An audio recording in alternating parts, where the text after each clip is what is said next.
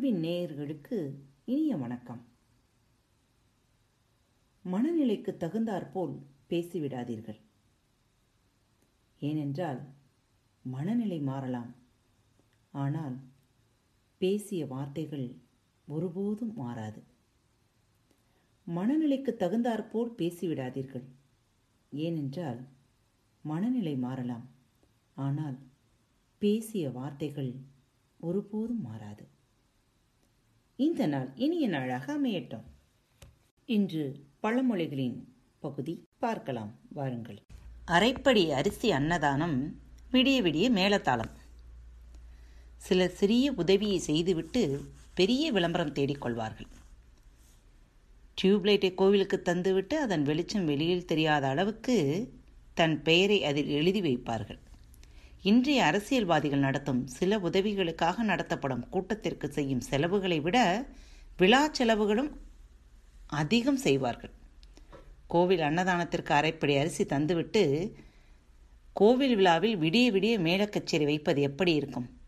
அப்படித்தான் இந்த பழமொழியின் விளக்கமும் நாய்க்கு வேலை இல்லையாம். ஆனால் நிற்பதற்கு நேரம் இல்லையாம். பொதுவாக நாயின் நடவடிக்கைகளை உற்று நோக்கினால் நமக்கு பல உண்மைகள் புரியும். நாய் எந்த கம்பெனிக்கும் அலுவலகத்துக்கோ சென்று வேலை செய்து பிழைப்பு நடத்தப் போவதில்லை. ஆனால் நாம் அந்த நாயை இங்கே வா என்று அழைத்தோமானால் அது மிக அவசரமாக தெருமுனை வரை ஓடிச் சென்று பார்த்துவிட்டு சிறிது நேரம் கழித்து நம்மிடம் வரும். அதுபோல வேலைக்கு செல்லாமல் எந்த தொழிலும் புரியாமல் வீட்டில் வீணாக பொழுதை கழிப்பவரை அவசர வேலையாக கடைக்கோ அல்லது முக்கியமான நபரை பார்ப்பதற்கோ அனுப்பி வைத்தோமானால் முதலில் அவர் அங்கே போக மாட்டார். பிறகு தனக்கு நிறைய வேலைகள் இருப்பதாக சொல்வார். ஆக வெட்டியாய் வீணாக பொழுதை கழிப்பதை தவறு என்பதை விளக்கும் பழமொழிதான் இப்பழமொழி. கைப்புண்ணுக்கு கண்ணாடி எதற்கு? இந்த பழமொழி உருமாறி இருக்கிறது கைப்புண் அல்ல கைப்பூன் அணியக்கூடிய ஆபரணம். அதாவது கழுத்தில் அணியும் ஆபரணத்தை பார்க்க கண்ணாடி அவசியம். ஆனால் கையில் அணியும் பரணத்தை பார்க்க கண்ணாடி தேவையில்லை. நம் பக்கத்தில் இருக்கும் மனிதரை தெரிந்து கொள்ள அல்லது புரிந்து கொள்ள மூன்றாவது மனிதன் கேட்க வேண்டிய அவசியமில்லை என்பதே இப்பழமொழியின் முட்கருத்து இருட்டு வீட்டுக்கு போனாலும் திருட்டு கை கேட்காது. மனிதன் தன் செயலை மாற்றிக்கொள்வது கடினம். இயல்பாய் அமைந்துவிட்ட சுபாவம் எளிதில் மாறாது மறையாது. இதனால் இன்னொரு பழமொழியும் சொல்வார்கள் தொட்டில் பழக்கம் சுடுகாடு மட்டுமென்று. திருடியே பழக்கப்பட்டவன் திருட்டை விடுவது கடினம். பொய் பேசியே பழக்கப்பட்டவன் பொய்யே பேசுவான். இக்கருத்தையே சொல்லும் பழமொழிதான் இப்பழமொழி. இங்கு இருட்டு என்பது வறுமையான வீடு என்பதை குறிப்பது. பல மரம் கண்ட தச்சன் ஒரு மரமும் வெட்டமாட்டான் இதன் சரியான பழமொழி பலா மரம் கண்ட தச்சன் ஒரு மரமும் வெட்டமாட்டான். அன்றைய காலத்தில் தேக்கு மரத்திற்கு அடுத்ததாக பலாமர வகைகளை பலகைகள் உறுதியானதாகவும் சிற்பங்கள் செதுக்க லகுவானதாகவும் இருந்தது. அந்த மரத்தில் வேலை செய்த தச்சன் வேறு மரத்தில் வேலை செய்ய மாட்டான். அதில் உள்ள கால் மறைந்து பலா என்பது பல என்று ஆகி இப்பழமொழி நிற்கிறது. பாலமரம் என்று ஒரு மரம் வகை இருக்கிறது.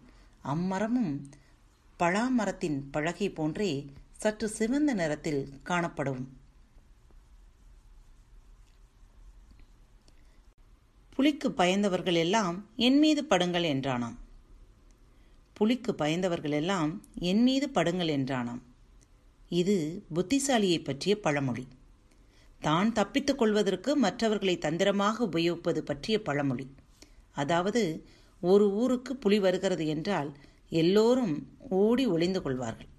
அந்த புலியிடமிருந்து தப்பிக்க பெரிய வீரனைப் போல் வந்து என் மீது படுத்துக் கொள்ளுங்க என்று நான் உங்களை காப்பாற்றுகிறேன் என்று ஒருவன் சொன்னால் அவனை புலி கடிக்க வாய்ப்பில்லை என்றுதானே அர்த்தம்? நாம் கூட சமய சந்தர்ப்பங்களை பார்த்து புத்திசாலித்தனமாக நடந்து கொள்ள வேண்டும். யானைக்கு ஒரு காலம் வந்தால் பூனைக்கு ஒரு காலம் வரும். நம்மில் பல பேர் அடிக்கடி கேள்விப்பட்ட பழமொழிகளில் இப்பழமொழியும் ஒன்று. இது நம்மில் எல்லோருக்கும் அடிக்கடி உபயோகிக்கும் பழமொழிதான். அடுத்தவர்களை விட நாம் தாழ்ந்த நிலையில் இருந்தால் வேறு ஒரு நாள் நாமும் நல்ல நிலைக்கு போவோம் என்று எண்ணும்போது சொல்கின்ற பழமொழிதான் இது. வலியவனுக்கு ஒரு நாள் என்றால் எளியவனுக்கு அந்த நாள் வரும் என்பது பொருள். ஆனால் உண்மையான பழமொழி என்ன என்றால் ஆ நெய்க்கு ஒரு காலம் வந்தால் பூ நெய்க்கு ஒரு காலம் வரும் என்பதுதான். இங்கு ஆணை என்பது பசுவின் நெய்யை குறிக்கிறது. ஆ என்றால் பசு ஆவினம் என்றால் பசுவினம். பசுவின் நெய்யை இளமை காலத்தில் உண்டால் உடலின் வனப்பு பலம் அதிகமாக கிடைக்கும். ஆனால் அதை முதுமை காலத்தில் உண்ணக்கூடாது. அந்த காலத்தில் உண்ண வேண்டியது பூவின் நெய். அதுதான் பூவிலிருந்து கிடைக்கும் தேன். முதிய பருவத்தில் தேன் உண்டால் உடலுக்கு தேவையான சக்தியும் வனப்பும் கிடைக்கும். எந்த தீங்கும் அதில் கிடையாது. கப்பலே கவிழ்ந்தாலும் கன்னத்தில் கை வைக்காதே. கப்பலே கவிழ்ந்தாலும் கன்னத்தில் கை வைக்காதே. இந்த பழமொழி நம்பிக்கை ஊட்டும் பழமொழியாக நாம் நினைக்கலாம்.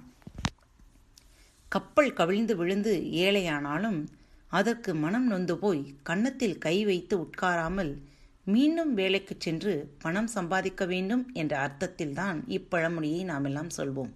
ஆனால் உண்மையில் அப்படி அர்த்தம் கொண்டது அல்ல இப்பழமொழி. கன்னம் என்பது முகத்தில் இருக்கும் கன்னம் அல்ல. அந்த காலத்தில் கண்ணக்கோல் என்று ஒரு வார்த்தை உண்டு. அதுதான் திருடர்கள் ஒரு வீட்டில் திருட சுவற்றில் துளை போட உதவும் ஒரு கருவி.